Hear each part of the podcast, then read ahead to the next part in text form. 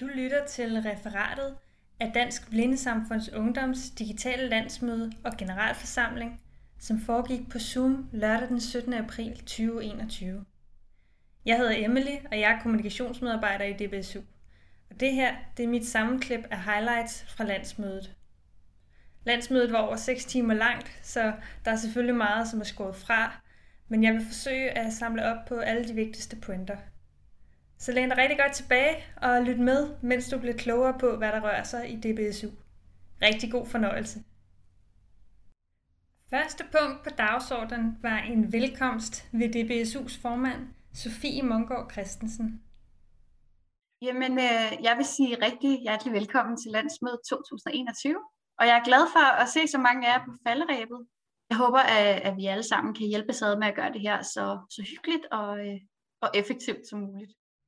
Efter den varme velkomst gik vi videre til punkt 2, valg af dirigent, og derefter punkt 3, valg af referenter og stemmetællere.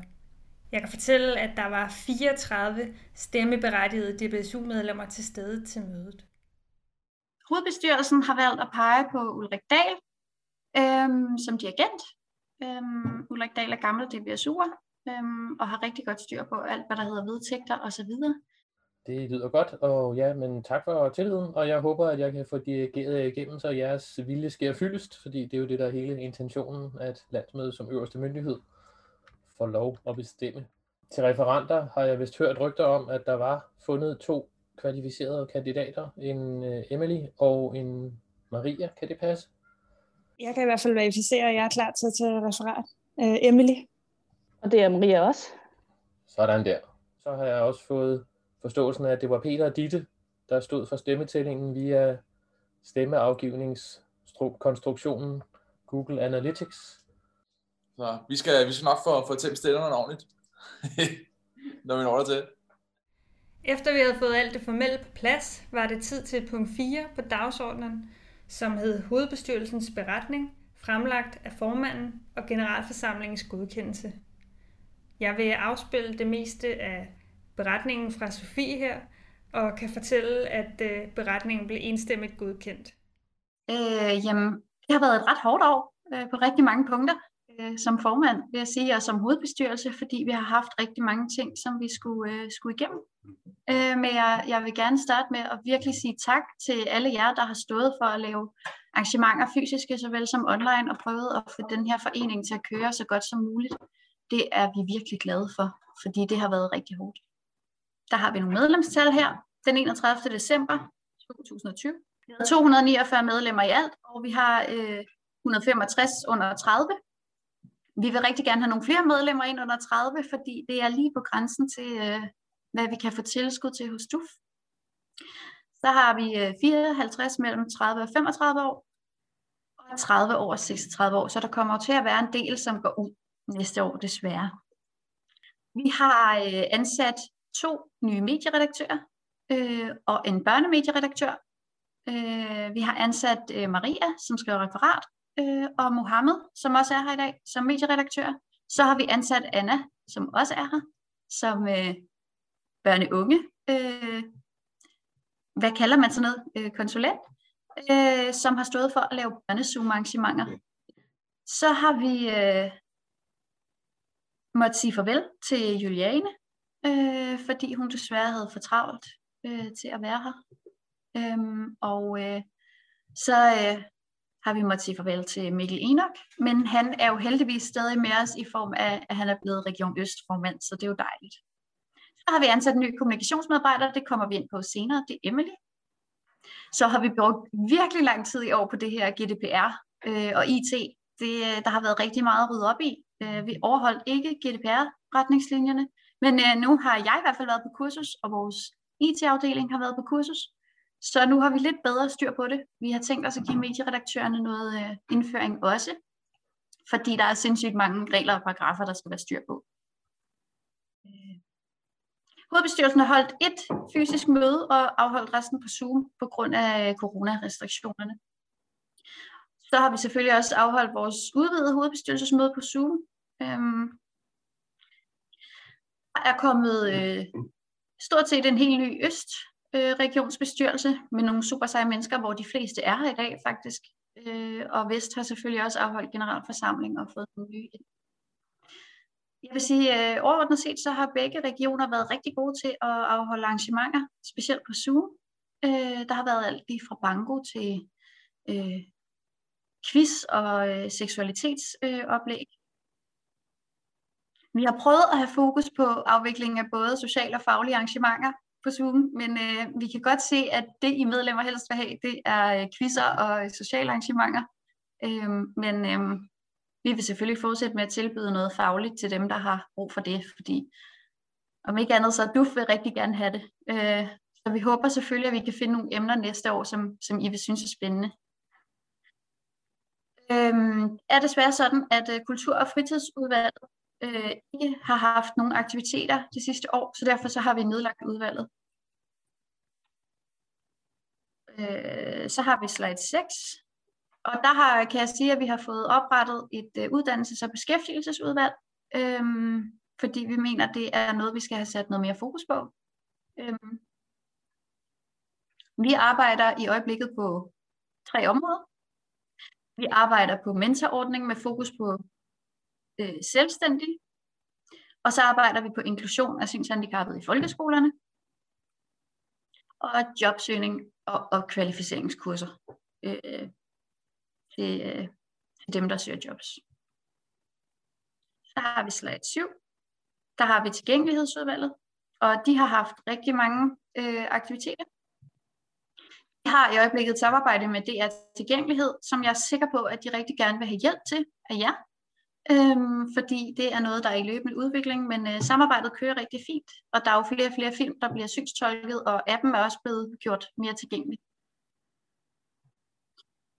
Så øh, har vi prøvet at få noget op at køre med øh, sådan noget TV2 Play. Øhm, det er noget, vi stadig arbejder på. Øh, Nota har vi selvfølgelig et udmærket samarbejde med. Jeg har faktisk lige fået en mail fra en af deres øh, medarbejdere, som rigtig gerne vil samarbejde med os, så det tager vi i hvert fald videre her næste år. Så har vi slide 8, det er det internationale udvalg. Øh, ja, det har været sindssygt svært øh, at køre det udvalg på grund af coronarestriktionerne, men øh, vi er i øjeblikket ved at øh, udarbejde en ansøgning, øh, så vi kan komme ned og lave projekt i øh, Liberia med vores samarbejdspartnere øh, dernede. Så har vi slide 9, som er IT-udvalget. Øh, ja, og øh, jeg vil sige, at der har været rigtig meget at se til. Der har været rigtig meget, der skulle ryddes op i på hjemmesiden og sådan nogle ting. Øhm, og det har vi haft nogle super seje mennesker, der har siddet og, og brugt deres tid på. Øh, så tusind tak for det, og det har igen været på frivillig basis. Og det er jo sådan noget med mails, og altså vi har fået et nyt mailsystem, og ja, Zoom har jo også været noget, alle ligesom skulle lære øh, at komme ind i. Og der er sikkert nogen, der stadig har problemer med det en gang imellem. Er vi ved at lave en datastrømsanalyse øh, på grund af GDPR. Øh, det er noget, vi skal. Så prøver vi at få automatiseret nogle af processerne, øh, så tingene opdaterer sig. For eksempel en fælles kalender øh, med vores samarbejdspartnere. Øh, Dansk Blindesamfund, LFBS, øh, SUM, alle mulige. Øh, det er noget, der er under udvikling. Øh, men noget, noget af det kører, men det kommer Kim sikkert ind på er Kenneth Banner og Mikkel Enoch, der har været mega gode til at få, få nogle Zoom-aktiviteter stablet på benene meget hurtigt. Og det har været en kæmpe succes. Øhm, vi oplever at se nogle medlemmer, som vi ellers faktisk ikke har set øh, til fysiske arrangementer. Så jeg tror, at Zoom er kommet for at blive. Så har vi haft en fysisk overlevelsestur, hvor at øh, Gustav Kok og Marlene øh, Jørgensen har øh, taget en håndfuld seje mennesker med på tur. Øhm, der har været naturvandring og træklatring og kajakroning. Øh, og det har simpelthen været med det formål for øje at få givet folk en rigtig god oplevelse og få folk lidt ud. Fordi vi sidder rigtig meget bag skærmen, og det, corona har bare ikke gjort det bedre, så øh, vi prøver at, at få folk lidt ud i naturen. Så er der de her øh, børne, møder på Zoom, som Anna har stået for. Øhm, og det er simpelthen fordi, at øh, der har ikke været nok aktiviteter for vores yngre medlemmer, og det skal der selvfølgelig laves om på. Så Anna, hun har afviklet en masse Zoom-møder, øh, hvor der er blevet lavet forskellige ting, blandt andet en sang. Så er det slide 13, som er LaLandia. Vi afholdt øh, igen i år i samarbejde med LFBS et øh, vellykket LaLandia arrangement på trods af øh, coronarestriktioner. Slide 14. Vi havde selvfølgelig også nogle arrangementer, som vi desværre ikke kunne afholde. Øh, vi måtte desværre afløse vores mini-efterårsferie, som jo har været årets tilbud for de unge, og det er vi jo rigtig kede af. Og det er det samme, der gør sig gældende med julefest. Der blev dog øh, afholdt øh, noget online. Øh, der blev afholdt øh, bango i øh, de to regioner i stedet for. Øh, og Vest havde også en julefrokost. Det var jo super fint på Zoom, og øh, det fungerede faktisk fint. Så øh, ledsager hjælperkursus blev også aflyst øh, af samme grund. Og Nordic Camp øh, er ikke rigtig nogen, der rejser så meget i øjeblikket, så, øh, så ingen tur til Norge denne gang. Der har desværre ikke været så meget politisk aktivitet. Jeg tror, øh, inde på borgen er der nok gået rigtig meget corona-håndtering øh, i den, så øh, det satser vi på at tage revanche for i år. Men DBSU har alligevel været øh, med i en følgegruppe øh, omkring øh, bekæmpelse af ensomhed øh, sammen med DUF. Og øh, så har der været nogle høringer øh, om øh, nogle målgruppebeskrivelser på det højt specialiserede område øh, for ind- og svagsynet i alle aldre. Øhm, og øh, der har vi lagt et kæmpe stykke arbejde i at få skrevet øh, os ind i de her målgruppebeskrivelser, som er anbefalinger til kommunernes praksis, når der skal sagsbehandles på synsområdet. Øh, så det er super vigtigt, og øh, godt, at vi ligesom kom med på den. Øh, ja. Så er der retshjælpstjenesten. Øh, den har ikke været benyttet, men jeg skulle sige fra Mie, at øh, hun sidder klar, hvis der er nogen, der, øh, der har brug for det stadigvæk. Øhm, og det er jo super fedt. Og øhm, selvom det har været et rigtig hårdt år, og selvom at der er nogle gange til tider har været, altså det har, det har virkelig været svært, og man har faktisk lidt haft lyst til at, at kaste håndklædet i ringen, så, øh, så har vi alle sammen formået at holde sammen, og vi har alle sammen formået at klare os igennem det her. Så fra hovedbestyrelsens side, så vil jeg sige tusind tak til alle jer medlemmer, til hjælpere, til samarbejdspartnere. Vi kunne ikke have gjort det uden jer. Øhm, og jeg vil selvfølgelig også helt personligt sige tusind tak til, til hovedbestyrelsen for det store stykke arbejde. Øh, det har været hårdt og intenst. Øhm, og jeg håber på, at vi får et år, som bliver en lille smule nemmere. Øhm, og så vi kan komme lidt ud og mødes, øh, fordi det trænger vi til, øh, at give hinanden en krammer. Da Sofie havde været super effektiv i sin øh, fremlæggelse af hovedbestyrelsens beretning, havde vi lidt ekstra tid. Det blev brugt til, at øh, Jesper Holten fra DBS fik lov til at fortælle et par ord om øh, sig selv og, og DBS. Det kommer her. Øh, man kan sige, at øh, at øh, Dansk Blindsamfund øh, jo ligesom DBSU og alle mulige andre i samfundet har været udfordret af, at, øh, at, at, at vi har haft en, en, en længere periode med corona og de restriktioner, som, som nu, der nu engang har været for, for samfundets side for, for aktiviteter. Så for os har det været en, øh, en stor opgave at løfte øh, vores medlemmer fra det øh, fysiske, øh, for de fysiske arrangementer over til at, at deltage digitalt øh, så øh, skal vi jo også til at evaluere på, hvad er det så, vi som Dansk Blindsamfund har lært af at, at være mere digitale, end vi har været tidligere. Øh, og det bliver spændende. En af de ting, vi faktisk kommer til at arbejde med i Dansk Blindsamfund fremadrettet, er digital øh, inklusion, øh, både indad til og udad til. Og det er et arbejde, som jeg blandt andet kommer til at arbejde med, og det glæder jeg mig rigtig meget til. En anden digital ting, som, øh, som er sket her øh, det forgangne år, det er jo, at vi har ansat øh, to podcaster, hvor den ene jo er jeres øh, formand, Sofie, øh, og vi har startet Øjenkrogen op øh, sådan for fuld blus øh, øh, med øh, forskellige podcasts. Øh, på, det, øh, på, på et område, som, som jeg tænker også er relevant for jer, så vil jeg nævne to øh, politiske områder lige til at starte med. Det ene, det er, øh, at vi er i gang med at lave en uddannelsesundersøgelse øh, omkring digitale læringsmidler Det, der er vores helt klare fornemmelse, det er, at der er rigtig mange utilgængelige systemer øh, og værktøjer derude i uddannelsessystemet, som er svært eller umuligt at bruge for blinde og svagsynede. Jeg vil også nævne, at vi har gennemført en punktskriftundersøgelse her i, øh, i vinters, øh, hvor det blandt andet viser, at øh, der helt klart er behov for, at vi øger vores fokus for Dansk Blindesamfunds side til at øh, styrke punktskriften øh, og læring af punktskrift øh, i alle mulige sammenhænge. Øhm, jeg vil nævne, at vi har nogle kurser, som øh, måske også kan være relevant for, for nogle af DBSU's medlemmer. Jeg vil nævne vores forældrekurser. Øh, for dem er os, som, øh, som har øh, sene børn, øh, så kan de her kurser være en mulighed for at netværke. Jeg vil også nævne, at vi jo blandt andet for at styrke op omkring sport og idræt og motion, jo laver vores kajakkurser. Jeg ved ikke, hvis der er nogen af jer, der har en indre vandhund, som ikke har udlevet den endnu, så kunne det måske også være øh, noget, der var værd at kigge på.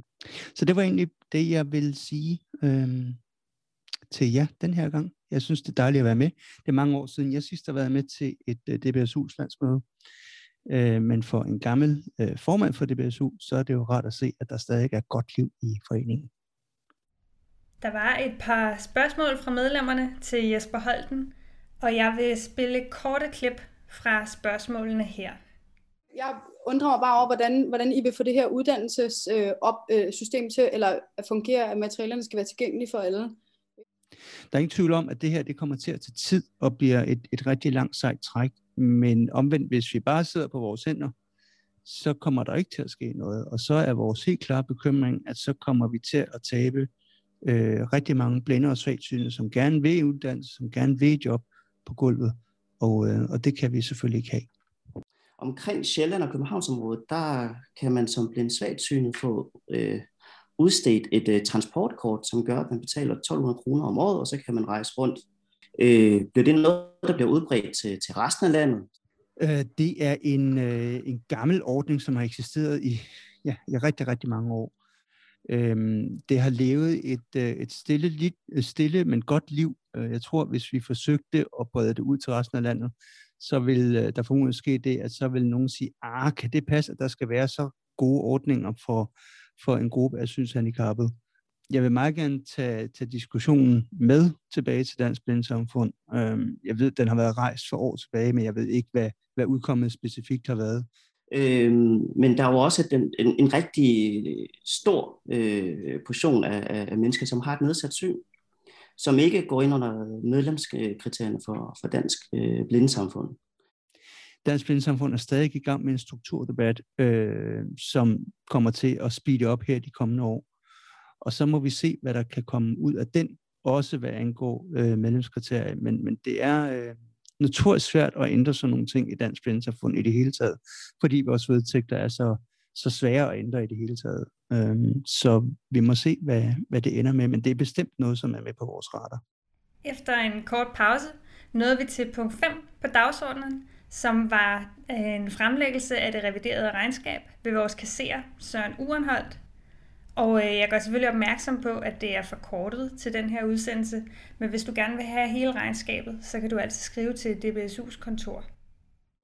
Men inden øh, vi lige dykker ind i øh, nedtallene her, så vil jeg lige øh, snakke lidt om generelt om regnskabsåret her. Øhm, altså, det har jo været et meget øh, mærkeligt år, vi har været igennem her i Danmark, men også i, i Dansk Blindesamfunds Ungdom. Øh, vi har været meget øh, udfordret af restriktioner og nedlukning, og der har været mange fysiske øh, øh, arrangementer og øh, møder, som vi har blevet nødt til at, at aflyse. Øh, og det kan selvfølgelig også ses på selve regnskabet, øh, hvor at de, de færre arrangementer og, og mindre aktivitet gør, at vi har sparet på rigtig mange udgifter. Så vi har haft meget lavere udgifter øh, i 2020, end, øh, end hvad vi plejer at have. Øh, på den anden side, hvis, øh, hvis vi kigger på indtægterne, så, øh, så har vi som øh, forening været øh, utrolig heldige øh, med, at, at vi har faktisk øh, beholdt det samme niveau af indtægter. Så, så på den måde, så, øh, så er vi egentlig kommet igennem øh, 2020 øh, med corona på, øh, på en rigtig god måde, i hvert fald økonomisk. Og øh, der har vi på nuværende tidspunkt, der har vi nok omkring en, øh, lige, øh, lige omkring en million stående. så vi har ordnet set en rigtig god og solid økonomi i foreningen, og øh, vi har vi har penge til at ligesom at finansiere nye tiltag og øh, i form af, af hvad hedder det øh, øh udvikling i foreningen og, og flere aktiviteter.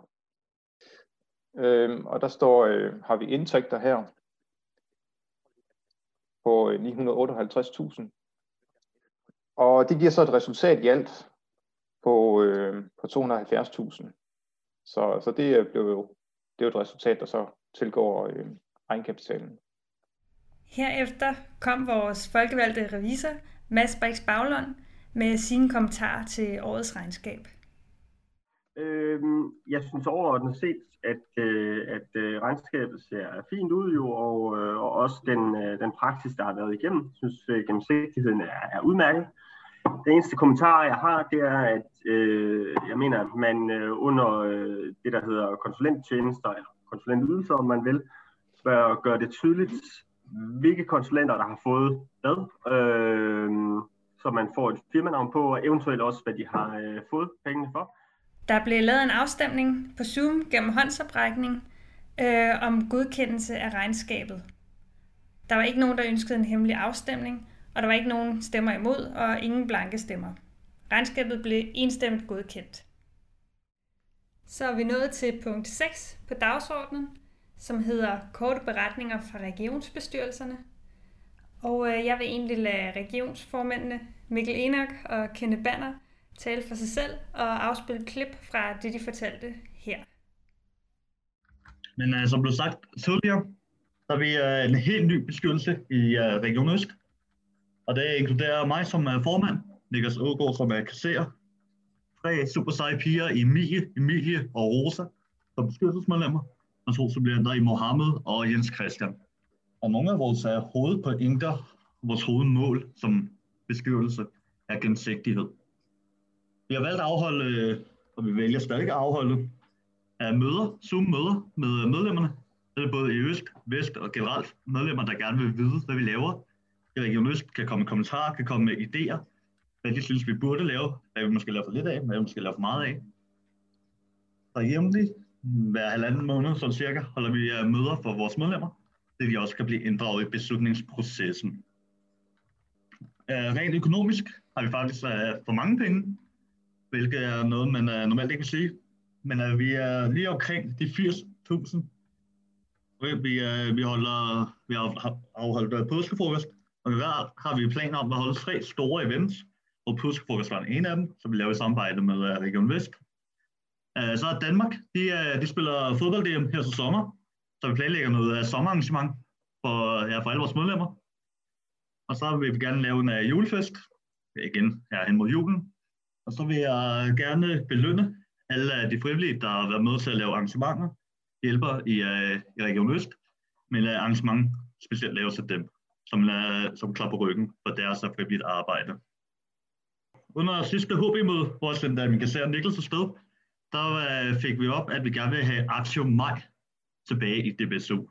Aktion Maj er noget, vi har kørt med før i DBSU, men som sådan ikke rigtig var planlagt i år. Men øh, der har vi fået sat op, helt op på øh, øverste niveau, så både Region Vest og Hovedbeskyttelsen også godkender og deltager til Aktion Maj-konceptet. Ja, jamen øh, det er jo en rigtig svær tid, det her med corona, men det er faktisk øh, lykkedes os først og fremmest at få sat en øh, god bestyrelse, bestående af undertegnet som formand, Ibrahim som kasserer, Anna, Maria og Malene, og jeg vil understrege, at Malene starter først op øh, en af de kommende dage. Dernæst så har vi Annette, som er gået lidt tilbage på en supplantpost, men stadig super aktiv. Øh, så det er jo super fedt at have folk med der. Så har vi en revisor, som jeg mindes var Christina Munkesø, og øh, Kim Grønhøj som revisorsupplant. Så det er super fedt med en god opbakning, hvad det angår. Så, men vores økonomi, vi skal heldigvis ikke af med penge. Vi startede året med 72.000 kroner, så øh, det nåede vi lige. Og det har, øh, der har vi øh, så 63.000 kroner øh, tilbage på nuværende tidspunkt. Og øh, årsagen til, at vi egentlig har brugt øh, godt og vel 9.000 kroner så hurtigt, det er jo fordi, vi har haft fem arrangementer allerede. Så havde vi nogle ambitioner sidste år, eller jeg havde med et motionshold, Øh, det skulle oprindeligt have været afholdt øh, omkring den 12. september, men øh, grundet coronarestriktionerne, så øh, var det ikke muligt at øh, forsamles til et øh, løb. Så er det også sådan, at øh, til udvidet HB sidste år, der blev det vedtaget, at regionerne har et øh, står for samarbejder med syncentralerne, og det er jeg og Mikkel rigtig godt i gang med at sende mails ud, og der er en rigtig god tilbagemelding. Så det er rigtig fedt, at, øh, at der er interesse i samarbejdet. Så er vi nået til punkt 7, som er en præsentation af den nye kommunikationsmedarbejder. Og det er altså mig, Emily. Øhm, ja, så hvis du er i tvivl om, hvad det er, jeg laver, så er det altså blandt andet sådan nogle her udsendelser som øh, god kommunikation til vores medlemmer. Og hvis du har noget input, så er du selvfølgelig altid velkommen til at skrive til mig på dbsu Her kommer der et kort klip fra det, jeg fortalte om mig selv og om kommunikationsstrategi. Jeg vil starte med at fortælle lidt om mig selv.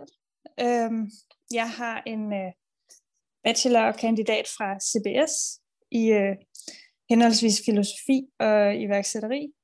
Øhm, jeg har tidligere arbejdet i over fire år med kommunikation og erhvervssamarbejder og fonde hos Folkekirkens Nødhjælp. Øhm, og det minder meget om meget af det arbejde, som jeg laver hos DBSU, så jeg synes, jeg har en god øh, erfaring at bidrage med. Men øh, mine arbejdsopgaver hos DBSU er blandt andet, ja, det er primært kommunikation og fundraising overordnet set. Øhm, og så er det at sikre en god strømlignet kommunikation på tværs af foreningen øh, og ensarte kommunikationen. Øh, jeg vil kort præsentere kommunikationsstrategien, som der blev sendt i, øh, i materialet til jer. Det overordnede formål er at øh, sikre en god og ensartet kommunikation i DBSU, både på tværs af tid og på tværs af bestyrelser og medarbejdere, sådan at øh, ja, når der for eksempel kommer en ny bestyrelse i dag, at øh, alting så ikke ændrer sig 100%, men at vi fortsætter med at have nogle af de samme måder at kommunikere på, øh, så der er sådan en kontinuitet, og det giver mening. Og det er et levende dokument, som øh, opdateres løbende, så det er ikke noget, der ligger fast, og nu er det sådan her, det er. Det er noget, som I kan gå ind på DBSU's hjemmeside, hvor den bliver øh, lagt op tilgængelig for alle, øh, og løbende læse og komme med kommentarer til. Jeg var altså også ret effektiv til at øh, fremlægge så øh, der var tid til et oplæg om øh, LFBS ved Niels Bo. Du kan høre et klip fra oplægget her. Hej til alle sammen. Det er Niels Bo her fra Forældreforeningen. Og øh, jeg skal da fortælle lidt om, øh, hvad vi går og laver. Men samtidig vil jeg også øh, starte med at sige tak til øh, DBSU for det altid gode samarbejde. Øh, ja, I er jo en af vores stærkeste samarbejdspartnere, og øh, det er vi rigtig glade for. Øh, og vi har jo så i løbet af året her også haft nogle øh, koordineringsmøder, kan man vel kalde dem, eller samarbejdsmøder, hvor vi øh, taler om rigets tilstand i det hele taget, vel, og øh, hvad aktiviteter vi egentlig kan, kan lave sammen og gøre sammen, fordi det synes vi er fedt. Faktisk kan vi begynde at bruge jeres kalender i DBSU. Det har jo altid været det hele store, store spørgsmål. Hvem, hvem kan holde arrangementer hvornår? Så øh, er jeg glad for at høre, at der er kommet en alkoholpolitik, fordi at, øh, det synes vi i hvert fald som forældre er rigtig vigtigt. Ja, tak, Niels. Øh, og lige til, til afklaring, bare for din betrykkenhed, så har der været en alkoholpolitik helt tilbage fra nullerne, for jeg lavede den selv sammen med Erik Vind øh, i 2006-7 stykker, tror jeg. Så, så, så, så børnene har været i sådan relativt trygge hænder. Så nåede vi til punkt 8 på dagsordenen, som er fremlæggelse af budget for det efterfølgende regnskabsår øh, til orientering ved kasserer.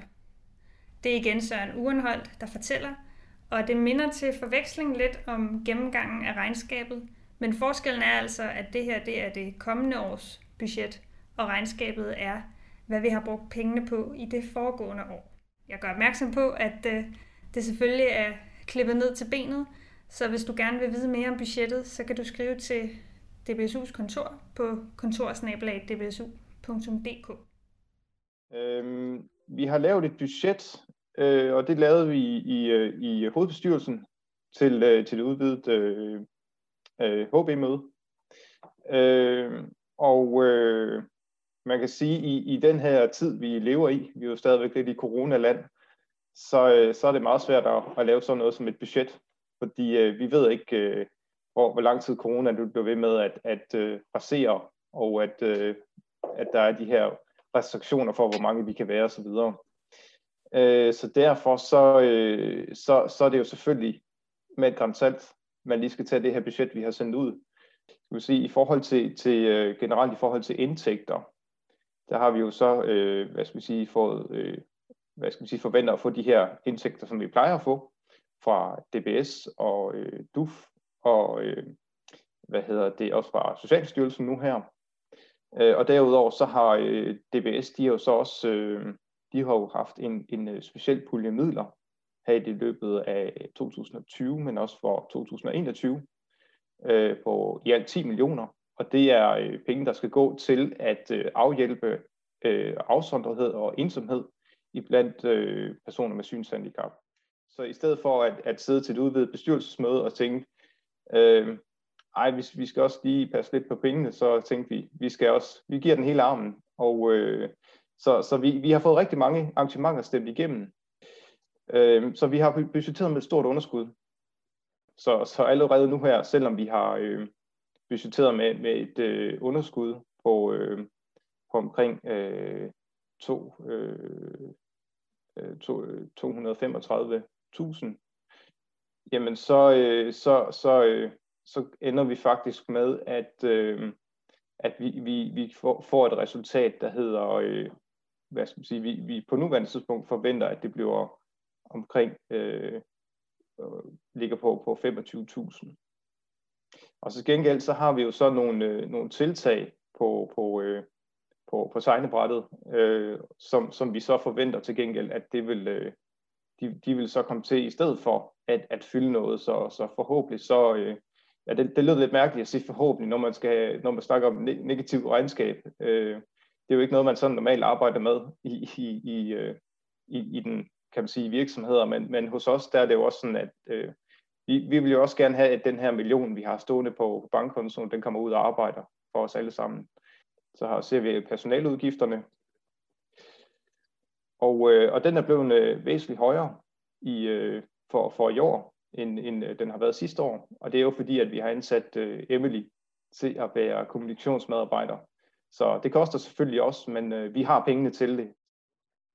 Og så kan vi sige, at den, den, næste, den næste store post, øh, det, det kommer ned på øh, konsulenttjenester, og den har vi sat til, øh, til 18.000. Og øh, det er jo ikke som øh, normalt, at vi bruger konsulent, konsulenter i øh, foreningen, men øh, det er øh, blandt andet på grund af øh, GDPR, at vi har valgt at øh, outsource noget af det øh, arbejde. Og så har vi også en, en, en ny post, der er blevet meget, øh, meget øh, højere, og det er, øh, det er vores øh, IT-post. Og det er også noget af det, som øh, det vil Kim komme ind på senere. Øh, han har lavet rigtig meget øh, i, i foreningen i forhold til IT og kommet med rigtig meget nye, øh, mange nye tiltag og forbedringer ja, af IT-fladen. Så er vi nået til punkt 9 på dagsordenen, som hedder fremlæggelse af temaer og fremtidigt arbejde for det efterfølgende år. Og vi starter med at øh, høre fra Sofie Mongård Christensen, vores formand. Det kommer her. Vi vil gerne lave en ny strategi, fordi øh, DBSU har manglet nogle målsætninger. Hvad er det, vi står for? Øhm, hvad er det, vi øh, mener om hvad? Øhm, og selvfølgelig kan man ikke have en holdning til alt og sådan noget, men vi vil gerne prøve at gøre det så gennemsigtigt som muligt, hvilken retning bestyrelsen ligesom vælger at tage. Og det er fordi, vi gerne vil øh, styrke vores politiske engagement. Øh, vi vil gerne øh, være en stemme i offentligheden hver gang, der bliver talt unge mennesker med synshandicap.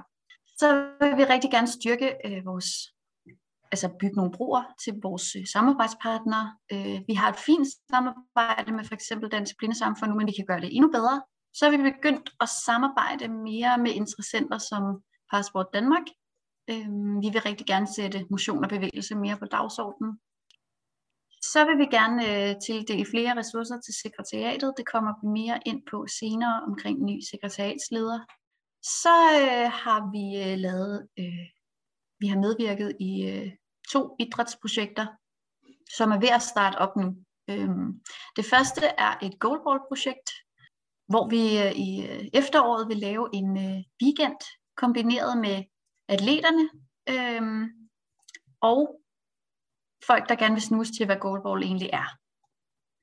Det andet idrætsprojekt, øh, det kommer også til at ligge på et tidspunkt i efteråret, øh, har vi, er vi i gang med at lave med Dansk Blindesamfund, og det handler netop om idræt i dagligdagen.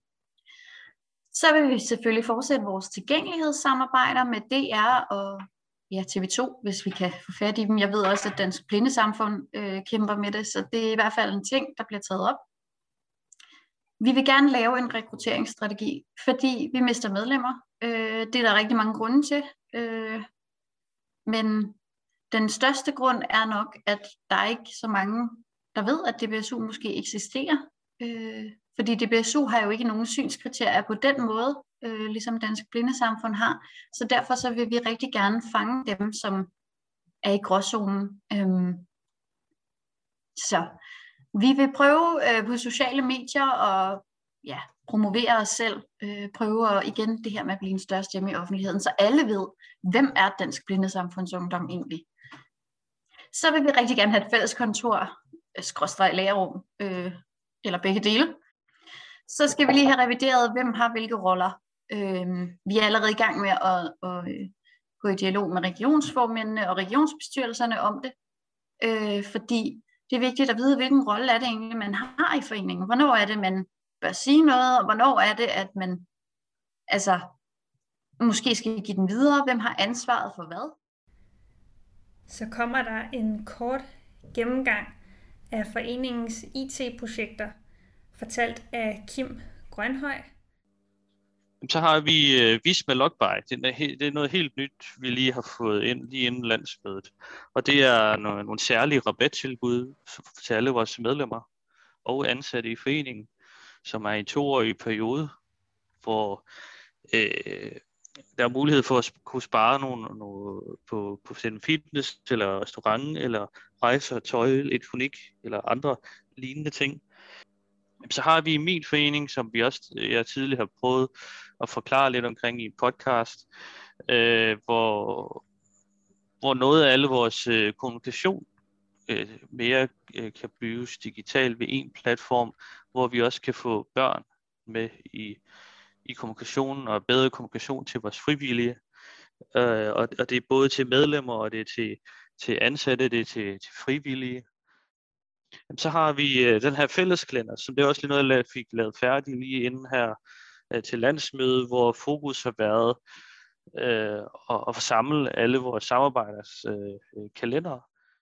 Der var et par spørgsmål eller bemærkninger fra deltagerne, og øhm, jeg kan lige så godt afspille dem her, i stedet for at opsummere. Tak dig mange gange for, at øh, du har lagt så meget arbejde i det. Det er simpelthen så fedt. Øhm, især også det med min forening. Jeg tænker bare, hvis, altså, hvis børnene tænker, at det er en helt vildt fed mulighed at bare begynde at skrive til alle. Øh, øh, om der eventuelt skulle laves øh, guidelines. Børnene får ikke bare adgang på, på, på samme måde. Der er, øh, der er også et, et, en forældre, der er tilknyttet til barnets øh, konto på den her min forening, så de altid er med og kan se, hvad det er, barnet laver.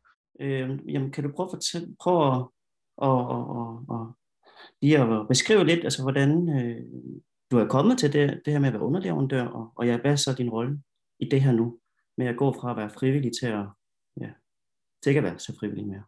Jamen, jeg, melder, jeg går fra ud af øh, HB øh, nu og her, og går på øh, en, en aftale med øh, foreningen om at hjælpe med at støtte og i, øh, med at få alle de her digitale ting, vi gerne ønsker, at foreningen skal igennem. Og så er der, ja, der er det, det, jeg tænker, jeg er bedst til, det er at hjælpe med de IT-relaterede ting, end at sidde i hovedbestyrelsen jeg bliver nødt til lige at sige til det der, øh, min forening noget. Det ja. er ikke os, der har ansat Kim som underleverandør på min forening. Det er dem selv, der har det. Bare okay. lige som en opklaring. Så nåede vi til et øh, punkt stadig under punkt 9 på dagsordenen, som handler om ansættelsen af en ny sekretariatsleder for et års prøveperiode. Generelt set, så, øh, så hvad skal man sige, øh, grunden til, at vi ønsker at ansætte en sekretariatsleder, det er jo fordi, at Øh, I mange år der har vi været udfordret med, at der er rigtig meget at se til i øh, bestyrelsen. Og øh, hvis, hvis det er, at vi skal have det til at hænge sammen med, at vi også har et, et, et liv øh, altså uden for DBSU, så, øh, så, så blev vi simpelthen nødt til også at, at, at øh, have noget mere hjælp til at, at bare tage nogle af opgaverne. Øhm, og som Sofie også siger her, at, at øh, jamen, økonomien, det er, det, økonomien i, i foreningen her, det er ikke den samme, som det bare var for, for fem år siden, eller øh, ja, fire år siden, eller sådan noget. Men frem for, at det bare bliver, hvad skal man sige, en diskussion omkring hypotetiske øh, ting, hvad nu hvis, og hvad nu hvis, og hvad nu hvis, så vil vi egentlig gerne øh, øh have lov til at ansætte, øh, eller vi, vi ansætter øh, en, en sekretariatsleder på en øh, prøveperiode øh, for cirka et, øh, et års tid. Det vi først og fremmest lægger vægt på, det er, hvad folk de kan. Vi skal have en, der kan fundraise, vi skal have en, der kan øh, varetage personaleledelse. Selvfølgelig er det en kompetence at have et synshandicap, men det er ikke nok. Og det er ikke det, vi kigger på først og fremmest. Øh, jeg er jo glad for, at I har, I har valgt at lytte lidt til den tidligere bestyrelse, som sad her, øh, som også havde konkluderet og fundet ud af, at det kræver meget tid, det her. Men er det noget, man har snakket med DBS omkring, eller Dansk Blindsamfund om, omkring det her? Altså, jeg kan sige, at de er meget positive. Øh, jeg snakkede med Diana øh, omkring, at vi er ansat på den her måde, at det faktisk er det, vi er blevet anbefalet. Jeg synes, det er fint, at man, man kigger på at have det her som en prøveperiode på et år. Øh, fordi der er også det i det, at øh, hvis man lige pludselig skal bruge øh, 320.000 eller mere på lønninger, så er det en, en, en forholdsvis stor andel af, af foreningsbudget, og ja, I har penge på kistebunden, men øh, det har man jo kun til, man har brugt den, om man så må sige. Så er det jo selvfølgelig, at vi skal ud i løbet af det her år og finde øh, mere økonomi til en sekretariatsleder. Hvis vi ikke kan den, det, jamen, så er det jo selvfølgelig ikke en holdbar løsning i længden. Så er vi nået til punkt 10, som hedder behandling af indkommende forslag. Der var i alt tre forslag til behandling på mødet her, og det første det var et forslag fra Kim Grønhøj vedrørende en ændring af paragraf 10 stykke 5, og jeg vil lade Ditte Emilie læse det op for jer og afspille nogle af de kommentarer, der var til forslaget. Ja. Øh, nuværende ordlyd, paragraf 10 stykke 5. Hovedbestyrelsen fastsætter selv sin forretningsorden og er bemyndiget til at ansætte fornøden hjælp. Forslagsændring. Hovedbestyrelsen fastsætter selv sin forretningsorden og er bemyndiget til at ansætte fornøden hjælp. Medlemmer af foreningens hovedbestyrelse kan dog ikke ansættes af foreningen, ligesom et hvert ansættelsesforhold mellem foreningen og et af dens medlemmer skal bringes til ophør øh, hurtigst muligt efter, at medlemmet bliver valgt ind i hovedbestyrelsen. Foreningen kan endvidere ikke indgå aftaler om leverancer af varer eller tjenesteydelser med virksomheder, som ejes helt eller delvist af et eller flere medlemmer af hovedbestyrelsen, eller hvor i et eller flere bestyrelsesmedlemmer indtager ledende stillinger. Slut. Ja, ja. Om, øh, om I nævner os selv, dermed vi økonomisk fremgang. Vi har klaret os bedre økonomisk i en af de sidste par år her. Hvis vi gør det til en vedtægt, at HB ikke må aflønnes, så kan vi måske risikere om, øh, om 5-10 år, at vi heller ikke kan være, være selvstændige derfra. Det er, hvis vi begynder at få så mange penge, at midlerne fra DBS ikke er nødvendige for os, så jeg synes, det er lidt ærgerligt, at vi afskærer muligheden for at kunne ansætte folk helt op i toppen af DBSU. Forslaget går jo ikke på, om hvem vi kan ansætte, og hvilke, altså det kommer ikke til at influere på, hvilke midler vi får. Det vi egentlig bare øh, gerne vil dem op for, det er, at, at vi ikke skal aflønne HB-folk. Øh, fordi at man sidder med en dobbeltkasket, og, og det kan godt være, det er FU, der ansætter, men øh, det, det er lidt mærkeligt at have ansat nogen fra ens egen bestyrelse. Det er jo også HB, der er inde over mange af de her beslutninger. Og, og det vil jeg mene var, øh, altså var man inhabil. Og det er det, det handler om. Du må gerne ansætte nogen i foreningen, når du sidder i HB. Men du kan ikke øh, selv være ansat i foreningen og være i HB og få løn. Det er det, der handler om i, i paragrafen. Herefter var der en afstemning om, hvorvidt forslaget skulle vedtages. Og øh, der var ikke nogen, der ønskede en hemmelig afstemning, og derfor blev der stemt ved hjælp af håndsoprækning i Zoom. Og der var i alt 21 stemmer for forslaget, tre blanke stemmer og tre stemmer imod. Og dermed blev forslaget altså vedtaget. Så havde vi et forslag fra Søren Urenholdt omkring julegaver i foreningen. Jeg vil lade Ditte Emilie læse det op endnu en gang øhm, og afspille et par af de kommentarer, der var fra forslaget. Øh, vedtægtsændringsforslag. Paragraf X. Bestyrelsesmedlemmer i hovedbestyrelsen og regionsbestyrelserne samt de ansatte i foreningen modtager hvert år i december en julegave fra foreningen. 2. Værdien af julegaven afhænger af posten, personen udfylder. Følgende gælder for posterne. A. Fuldtids- og deltidsansatte 400 kroner. B. Medieredaktør og lignende 200 kroner. C. Formænd og FU-medlemmer 500 kroner. D. Sekretær, kasserer og ordinære medlemmer 300 kroner.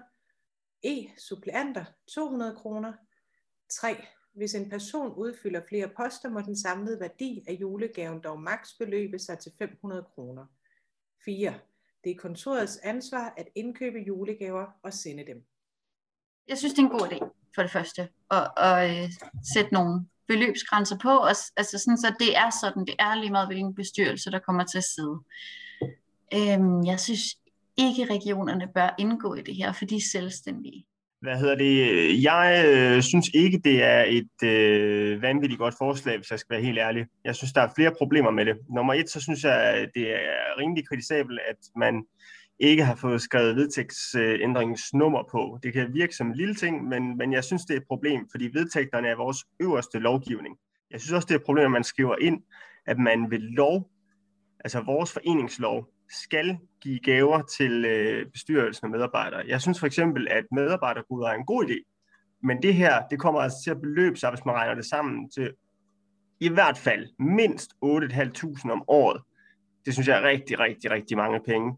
Øhm, jeg kan godt egentlig se, at det er lidt mærkeligt at skulle have noget med julegaver stående i vedtægterne, men samtidig så synes jeg også, at det faktisk giver god mening, fordi det skaber en form for kontinuitet. Lige nu har det lidt været sådan noget norm, så får man en julegave, når nogen lige har lyst og lige tænker på det. Lige uh, først og fremmest sige, at uh, det er lidt om, det direkte skal stå i vedtægterne. For andet så er jeg lidt uenig i, at regionerne ikke skal være en del af det her, som uh, Sofie hun foreslår, eftersom uh, vi har et loft på 75.000 kroner. Det vil sige, at rent procentmæssigt kan det så koste vores regioner langt flere penge i procent, hvis vi skal købe julegaver til, øh, til dem, der faktisk har gjort et stykke arbejde. Vi har for Dansk Blindsamfund ikke nogen problemer i at sige, at man, man honorerer øh, og, og anerkender folks arbejde i forhold til for eksempel at give julegaver. Men det er at skyde sig selv øh, rigtig meget i foden og putte det ind i vedtægterne. Fordi hvad så, hvis den dag opbrænder, at øh, riget fattes penge, I har ikke fået tilskud et år, men der står altså i vedtægterne, at I skal give hinanden julegaver. På baggrund af den diskussion valgte Søren Urenholdt faktisk at øh, trække forslaget tilbage, men han ville stadig gerne have en afstemning om øh, tilkendegivelse af, om folk synes, at det var en god idé med faste principper for julegaver. Øhm, og derfor afholdt vi en øh, uformel afstemning. Der var ingen stemmer imod, der var to blanke stemmer, og der var 25 stemmer for. Så selvom forslaget blev trukket tilbage, så kan man altså sige, at øh, der helt sikkert var stemning i foreningen for, at foreslået ramme for julegaver til ansatte og bestyrelsesmedlemmer er en god idé. Så er vi nået til det sidste forslag, som også er fra Søren Urenholdt og handler om aflønning af arrangører. Og øh, på baggrund af diskussionen fra det seneste forslag, øh, valgte Søren at trække forslaget tilbage med det samme, men han ville stadig gerne have en afstemning om øh, positive tilkendegivelser.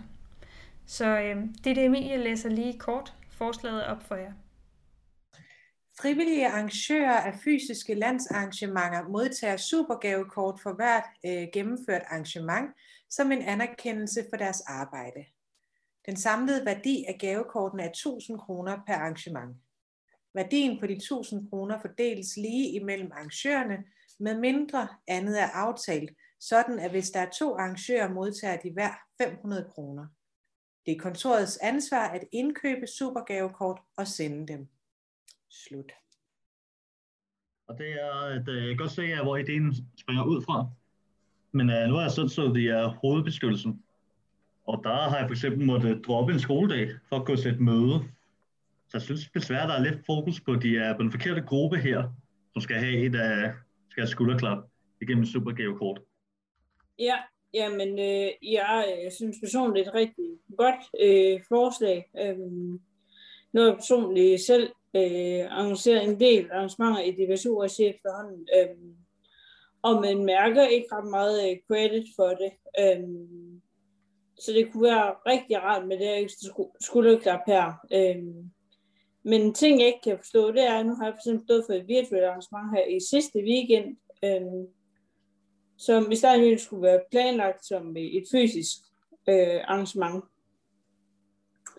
Og vi har jo knoklet vores røv i læsen nærmest for at finde ud af, hvordan kunne vi få det til at stå øh, virtuelt. Så jeg er sådan lidt, hvorfor ikke også øh, virtuelt? Jeg ved godt, det er nemmere, og det er virtuelt, men måske vi opveje, og man ikke også i nogle tilfælde med virtuelt kunne give det.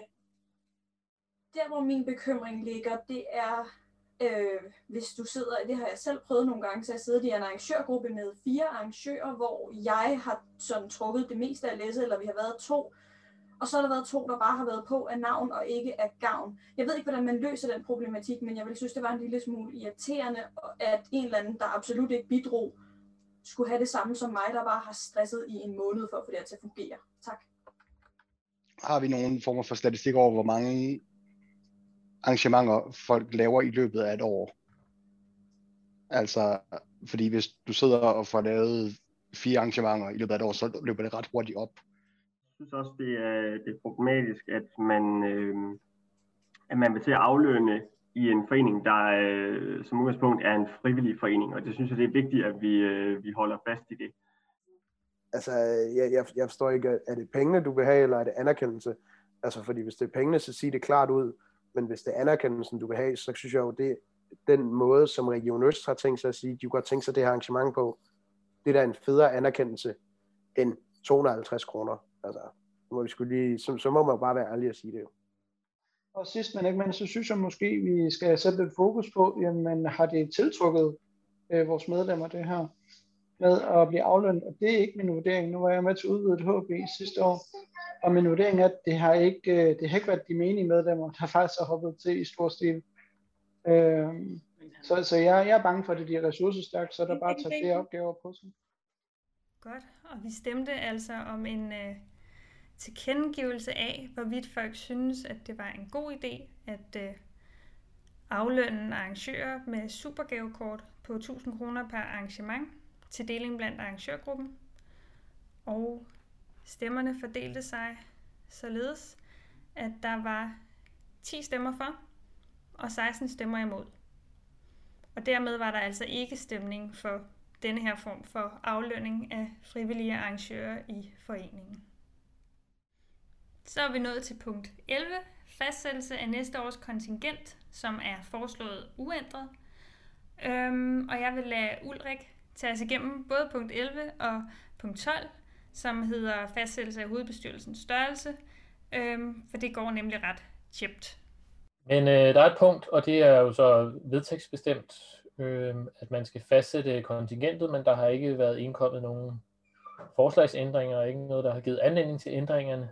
Så medmindre folk meget gerne vil diskutere, øh, om man skal ændre kontingentet, øh, så tænker jeg ikke, det er noget, vi skal tærske langhalm på. Så folk er selvfølgelig velkommen til at række hånden op, men ellers tænker jeg, at det er jo bare en, ja, en vedtægtsmæssig bagatel, der skal på dagsordenen.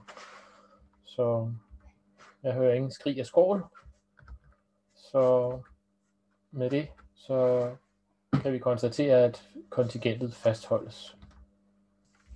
Og tilsvarende er der et punkt, der hedder fastsættelse af hovedbestyrelsens størrelse, og den er også blevet anbefalet at blive fastholdt på det nuværende. Øhm, så det tænker jeg heller ikke giver anledning til diskussion. Øh, ellers må folk række hånden op, hvis de ønsker at indskrænke og udvide hovedbestyrelsen. Men igen, det virker jo til, at det har været en, en passende størrelse de sidste mange år. Så er vi altså nået til den spændende punkt 13, valg af hovedbestyrelsesmedlemmer. Og det er jo her, hvor alt kan ske. Hvem skal forme hovedbestyrelsen det næste år, eller de næste to år for nogens vedkommende – så øh, læn dig godt tilbage og øh, lyt med, når vi spiller nogle klip fra, hvad de forskellige kandidater sagde, og hvem der blev valgt til de forskellige poster. Så skal vi over til den mere spændende del. Nu skal vi til valg. Og den første post, som øh, der skal stemmes om, er kasserposten, og for god ordens skyld skal jeg jo spørge Søren, om, øh, om han øh, øns- ønsker at genopstille. Det gør jeg ikke, nej. Det, det man har ansvaret for som kasserer, det er i hvert fald at holde øh, resten af hovedbestyrelsen orienteret om, hvordan øh, økonomien den, øh, den står til. Så, og så er det jo selvfølgelig også at, at, øh, at la- være med til at lave det her budget, øh, som vi øh, stemmer igennem til et udvidet bestyrelsesmøde. Jeg vil jo starte med at spørge, om der er nogen, der rent faktisk ønsker at bestride kassererposten. Så må I meget gerne øh, stikke jeres hånd op. Vi har en Lasse, der Der er en Lasse Larsson på. er ikke flere, der rækker hånden op lige nu. Der er simpelthen ikke nogen, der lapper. Så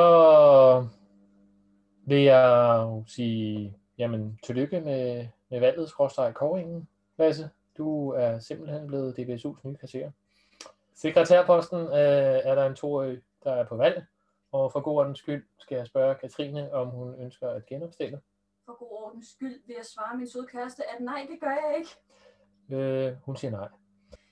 Det du skal som sekretær, det er, at du øh, så at sige indgår på lige fod med de andre øh, menige bestyrelsesmedlemmer øh, og deltager i det bestyrelsesarbejde, der nu foregår. Den eneste sådan på forhånd definerede opgave, du har som sekretær, det er, at du skal skrive referater fra bestyrelsesmøderne. Det vil altså sige, at det er en rimelig god idé, hvis du er nogenlunde stabil på skrift. Øh, jamen, jeg siger tak for forslaget, øh, men øh, jeg takker nej. Ja, øhm, jeg vil gerne sige nej tak. Så frem I synes, det giver mening, så må vi vælge en ekstra øh, hovedbestyrelsesmedlem, og på den måde, så må suppleantposten gå på Sekretærposten. sekretærposten øh, gå på omgang, eller at I må internt konstituere en sekretær, når I, når I har fundet ud af, hvem der vil tage posten. Det, der var nogle tekniske problemer, men ja, jeg stiller op til en af de toårige poster. Ja, det er godt. Og så har vi Maria Louise på talerlisten. Ja, Ja, øh, jeg stiller også op til en toårig.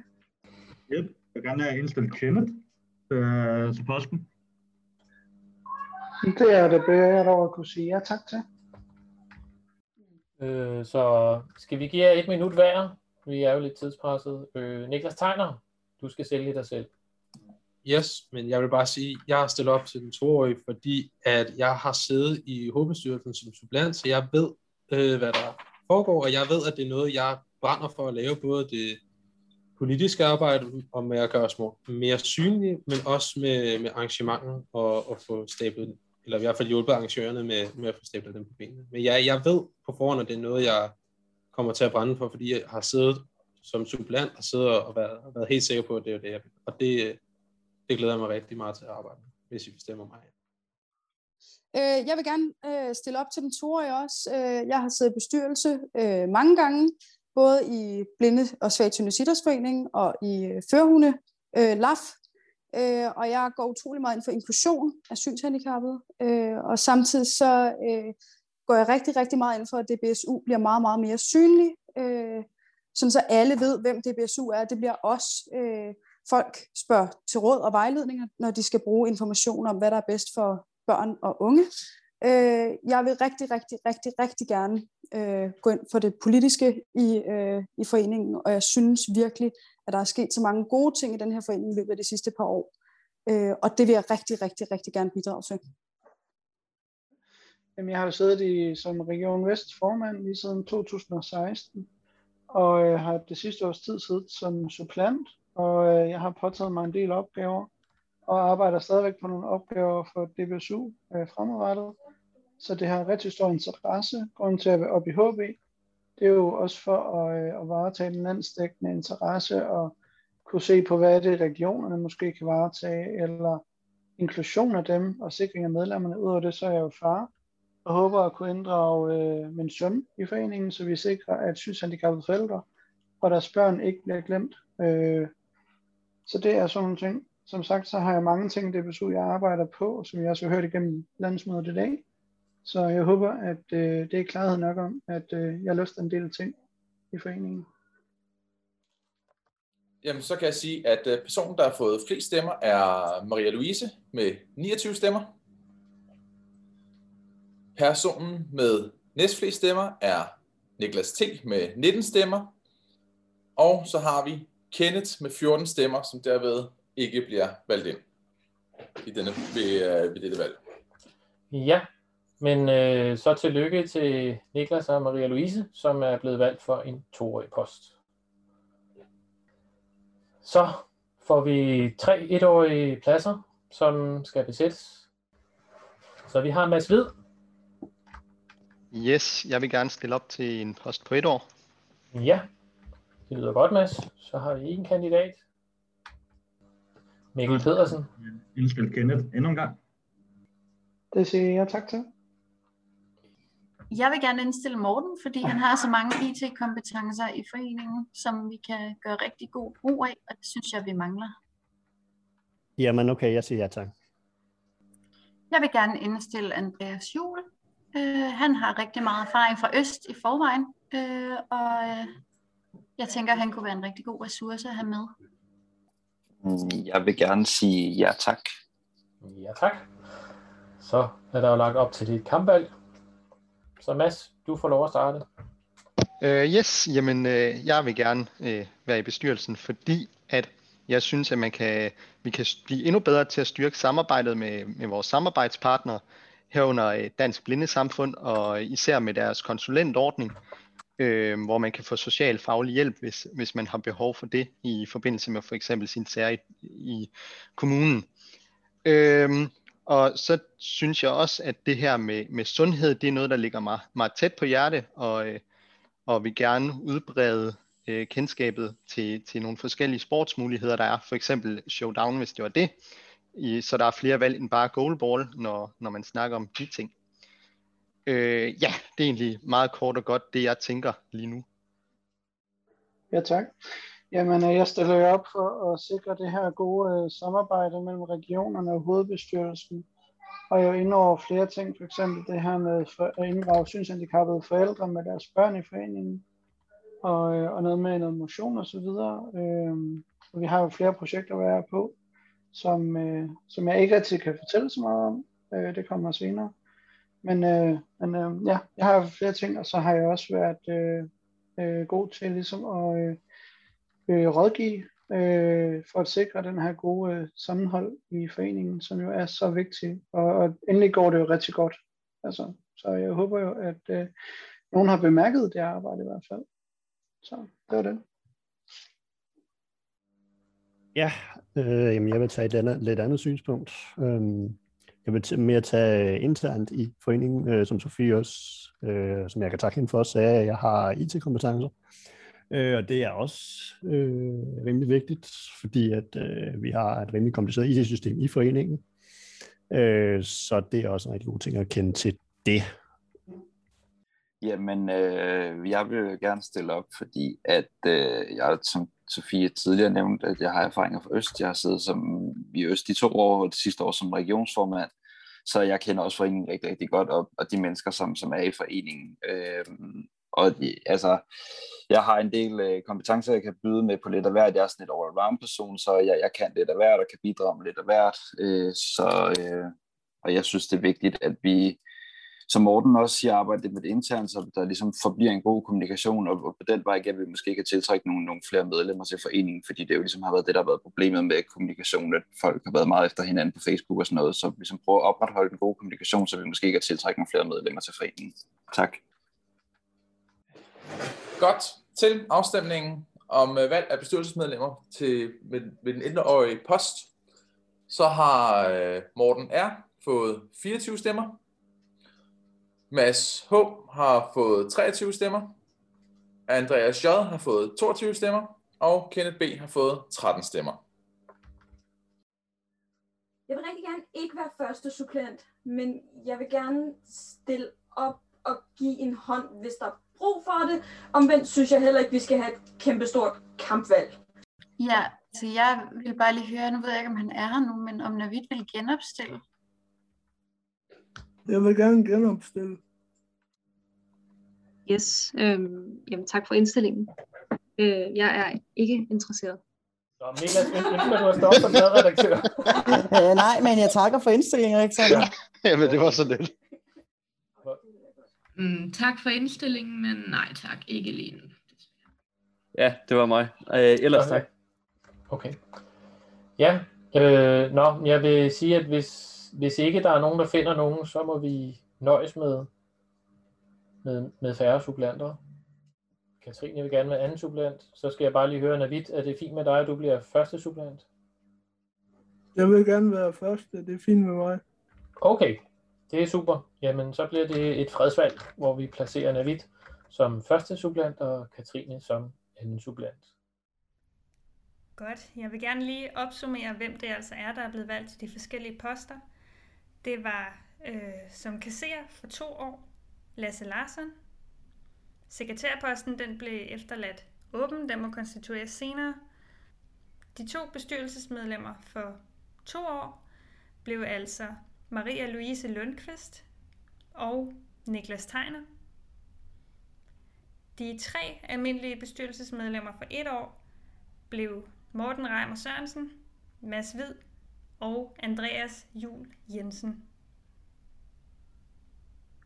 Med hensyn til suppleanterne, der fik vi indvalgt øh, Navid Maki og Katrine Honoré. Så nåede vi til punkt 14. Valg af revisor, der over for landsmødet skal redegøre for, om foreningens midler er anvendt i overensstemmelse med vedtægter, det udarbejdede budget og beslutninger, samt valg af revisorsuppleant. Og øh, lad os starte med at høre, om øh, Mads havde tænkt sig at genopstille. Som, øh, som udgangspunkt, så vil jeg helst undgå det, fordi jeg synes ikke, det er øh, særlig passende, at, øh, hvad hedder det, øh, formanden, som er min kæreste, sidder, og, og jeg skal gennemgå øh, bestyrelsens øh, regnskab på den baggrund. Øh, så man kan sige, at det er en indgangsopgave øh, lige før næste landsmøde. Så er der nogen, der kunne tænke sig den post, så må I gerne stikke lappen i vejret. Øh, jeg vil faktisk gerne foreslå Kasper. Ja, Kasper, den regnskabskyndige. Øh, ja, men jeg vil sgu egentlig også helst undgå det, hvis jeg kan, hvis jeg kan, hvis jeg kan blive fri. Skal vi ikke lige høre om der er andre, der, der gerne kunne tænke sig den post? Så, så kan blive fri. Er det så en, en suppleantpost på sigt måske? Revisor suppleant? Øh, det, det, ja, I det hvert kunne- fald. Ja, det kunne det godt blive. Jeg kan se, at øh, nogen, der ikke sidder i bestyrelsen, i hvert fald i hovedbestyrelsen, de har øh, også en Jesper, er det Mathisen, tænker jeg. Ja, øh, jeg kan godt tage den. Så har vi både fundet en revisor og en revisorsupplant. Så nåede vi til dagens sidste punkt, punkt 15, eventuelt. Og på det her tidspunkt var vi godt trætte alle sammen, så der var heldigvis ikke helt vildt mange, der havde noget at sige til det her punkt. Og vi har Mikkel Enoch på listen. Ja, ja. Jeg vil bare høre, hvad der ellers skal ske med vores uh, Facebook-gruppe. Vi besluttede, at vi uh, vil få folk ud, men så også bare give lidt i land. Så hvor er vi henne øh, med den? Jeg kan sige, at vi er der, at øh, vi tager det op til fornyet diskussion, fordi der er en helt ny bestyrelse. Plus at vi jo selvfølgelig lytter til, hvad I medlemmer synes. Øh, det er også derfor, det ikke bare er blevet effektueret. Øhm, og jeg tænker, at det er helt sikkert, at det er en diskussion, som regionerne også skal være med i. Øhm, så jeg tænker, at det kommer som punkt på næste bestyrelsesmøde, øh, hvis I gerne vil forberede jer.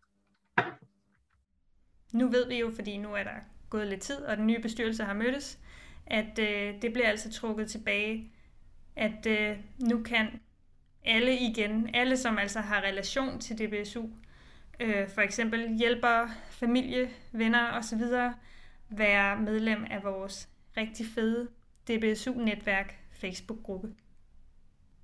Vi slutter med en lille kort bemærkning fra vores allesammens formand, Sofie Mongård Christensen. Jeg vil gerne sige tusind tak til alle sammen. Jeg synes virkelig, som Katrine også sagde, der har været en sindssygt fin tone. Øhm, og, øh, og vi har fået vendt alle de ting, vi skulle vende. Jeg vil gerne sige tak til øh, de hjælpere, som sidder og knoklet med det her, og til Ditte og Marlene, der har siddet og fået Zoom til at køre osv. Så vil jeg gerne sige tak til dirigenten. Øh, det er lidt svært at afholde øh, et landsmøde uden en dirigent. Øhm, og så vil jeg sige tak til jer alle sammen, og til mega meget tillykke til den nye bestyrelse. Jeg glæder mig sindssygt meget til at komme i gang med arbejdet.